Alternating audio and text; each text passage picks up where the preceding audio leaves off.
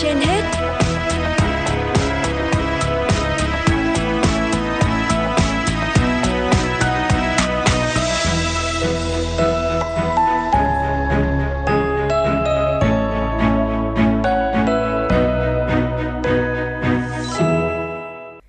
Kính chào quý thính giả đang nghe chương trình Sức khỏe trên hết của Đài Phát thanh và Truyền hình Hà Nội. Kính thưa quý vị, sự sống tính mạng của mỗi người đều rất quý giá. Vì thế mọi lý do để hủy hoại chính mình là điều không đáng và khó có thể biện minh. Tuy nhiên hiện nay vẫn có những bạn trẻ tự tìm đến cái chết như là một cách giải thoát khỏi những nỗi buồn, áp lực trong cuộc sống. Thời gian gần đây, liên tục xảy ra các vụ việc học sinh tự tử do bị trầm cảm, do áp lực học tập. Vào cuối năm ngoái, bé trai 12 tuổi ở chung cư Goldmark City, quận Bắc Từ Liêm, Hà Nội đã rơi từ tầng cao chung cư xuống đất và tử vong. Theo thông tin của gia đình thì do áp lực học hành quá lớn, làm bài thi không tốt, thế nên con đã bất ngờ nhảy từ tầng 22 xuống đất. Ngày 23 tháng 3 năm 2022, nữ sinh lớp 9 đã tử vong sau khi rơi từ tầng 26 chung cư ở Hà Nội. Được biết thì việc em tự tử cũng liên quan đến áp lực học hành. Sáng cùng ngày, em đi học về trong tâm trạng không vui. Sau đó thì em có chia sẻ với chị về việc học tập thì đến tối xảy ra vụ việc đau lòng. Và gần đây nhất, hôm 31 tháng 3, một nữ sinh lớp 8 ở Bắc Ninh đã tự tìm đến cái chết bằng cách treo cổ tại nhà. Và vụ việc nam sinh trường Trung học phổ thông chuyên Hà Nội Amsterdam tử vong vì nhảy lầu từ tầng cao xuống vào ngày 1 tháng 4 khiến dư luận bàng hoàng. Sự việc này một lần nữa là một hồi chuông cảnh báo về suy nghĩ cực đoan tìm đến cái chết của một bộ phận người trẻ và khiến người lớn phải nhìn nhận lại mình trong cách nuôi dạy, đồng hành cùng con như thế nào.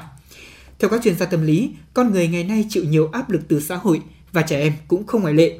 Việc dẫn đến hiện tượng tự tử là do xuất phát từ các vấn đề stress trong cuộc sống. Vì thế nó trở thành cái mà theo phân tâm học gọi là ẩn ức. Chúng ta phải xác định nó là một dạng bệnh lý cần được chữa trị. Ở phần tiếp theo của chương trình, phóng viên Hoa Mai của chúng tôi có cuộc trao đổi với tiến sĩ bác sĩ Ngô Anh Vinh, Phó trưởng khoa sức khỏe vị thành niên, Bệnh viện Nhi Trung ương về vấn đề này. Mời quý vị cùng nghe.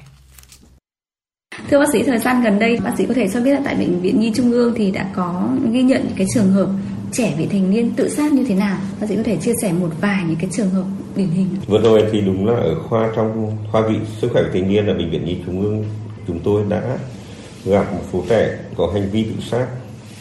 Cũng rất may là những trường hợp vừa qua là các cháu đã được cứu sống và cũng hiện tại, lúc ra viện là chúng tôi chưa xảy thấy xảy ra những cái biến chứng gì nguy hiểm cả và chúng tôi thì hy vọng là khi mà trẻ quay trở về nhà với trường học thì cháu vẫn được đảm bảo vấn đề về sức khỏe. Chúng ta không chứ chúng phải là để khi xảy ra sự việc rồi chúng ta mới giải quyết. Bởi vì các bạn phải biết rằng là nhưng nếu không may trẻ tự tử và thì không qua được thì đó chắc chắn là một cái vấn đề rất là đau lòng. Bởi vì trong những ca bệnh của chúng tôi, những trẻ tự sát ở trong khoa chúng tôi thì chủ yếu là hai nguyên nhân. Một là do vấn đề bạo lực trong gia đình. Thứ hai là vấn đề bạo lực của tại trường học đường. Trong đó là vấn đề bạo lực trong gia đình là thường gặp nhất. Và chủ yếu nó xảy ra thì mối quan hệ đấy xích mích giữa bố mẹ với con gái. Nên là vụ việc bố mẹ đánh con gái bố mẹ chửi mắng con gái khiến cho trẻ đang ở giai đoạn vị thanh niên cảm giác mình không được tôn trọng cảm giác trẻ dễ thất vọng và sau với và đặc đặc điểm chung của lứa tuổi này là dễ thì cảm xúc nó dễ thay đổi và có ý tưởng và hành vi tự sát. Xảy ra trong đầu rất là nhanh và thực hiện rất là nhanh. Mặc dù sau đấy trẻ rất là ân hận.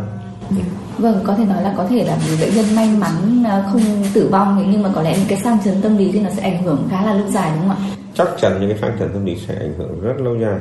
À, một, à, gọi là vấn đề à, bạo lực trong gia đình đối với trẻ thì chưa thể nói rằng chưa thể nói chắc là lần sẽ có lần tiếp theo không? Tôi tin rằng là sẽ. Ở những trẻ vị thành niên có thể xảy ra và lần sau có thể là hậu quả đau lòng hơn nữa. Dạ vâng ạ. Bác sĩ có thể chia sẻ cụ thể những cái dấu hiệu để có thể phát hiện sớm khi mà trẻ có thể có cái ý định tự bố mẹ trẻ nên cần phải theo dõi sát thường xuyên trong tất cả tình huống nào theo dõi sát các cái hành vi cảm xúc của trẻ để phát hiện những dấu hiệu bất thường nếu thấy có những cái bằng chứng về bất thường, cảm xúc, hành vi thì một cái tin nhắn, vì nhiều khi một một câu rất là tuyệt vọng như trên mạng thì đó cũng là một cái dấu hiệu cảnh báo trẻ có thể là nguy cơ tự sát.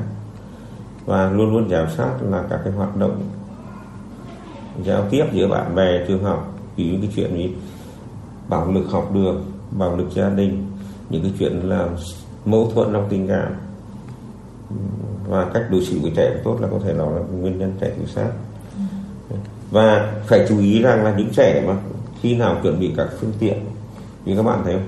Các vật dao sắc nhọn này tàng trữ các loại thuốc đặc biệt thuốc hướng thần này thì đó là những công cụ có hành vi có thể gây ra tự sát. Vâng ạ, vậy thì ờ, cái vai trò của uh, gia đình và nhà trường thì sẽ đóng như thế nào trong cái việc mà phòng chống? Để gia đình với nhà trường luôn luôn là hai môi trường rất rất quan trọng trong vấn đề giám sát trẻ thường xuyên. Ở nhà thì bố mẹ cũng luôn luôn phải giám sát trẻ.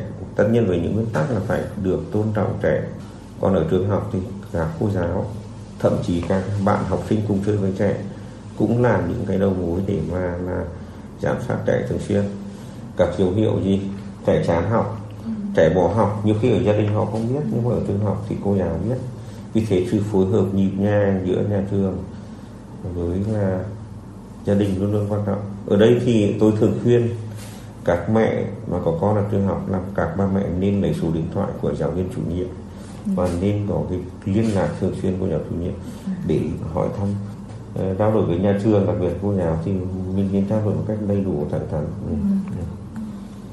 Vâng ạ, vậy bác sĩ có những cái lời khuyến cáo như thế nào đối với cộng đồng để phòng tránh những cái trường hợp đáng tiếc khi mà trẻ có những cái hành vi tự tự sát hoặc là ừ. hủy hoại bản thân mình? Trong cái vấn đề cộng đồng hiện nay thì các bạn biết rằng là chủ yếu tự sát thì hay xảy ra trẻ vị thành niên.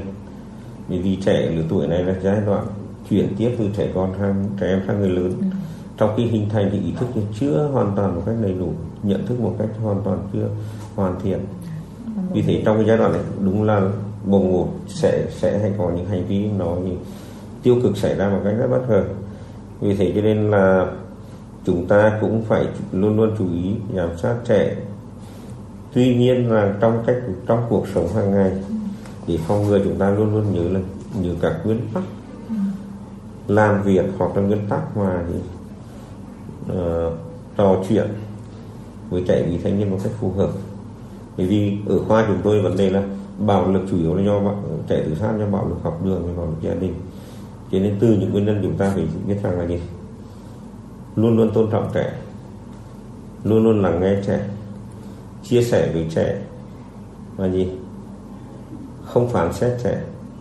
Và dành thời gian tâm sự trẻ nhiều và có những cái nguyên tắc bảo mật khi mà trò chuyện với trẻ vị thành niên. Đấy khi mà chúng ta đảm bảo được những nguyên tắc làm nguyên tắc trò chuyện và làm việc với trẻ bị như thế thì tôi nghĩ rằng là các vấn đề nguy cơ tự sát của trẻ sẽ giảm đi rất nhiều khi trẻ được cảm giác là mình được đối xử một cách rất là công bằng và phù hợp với mong muốn của trẻ. Vâng ạ, rất cảm ơn bác sĩ.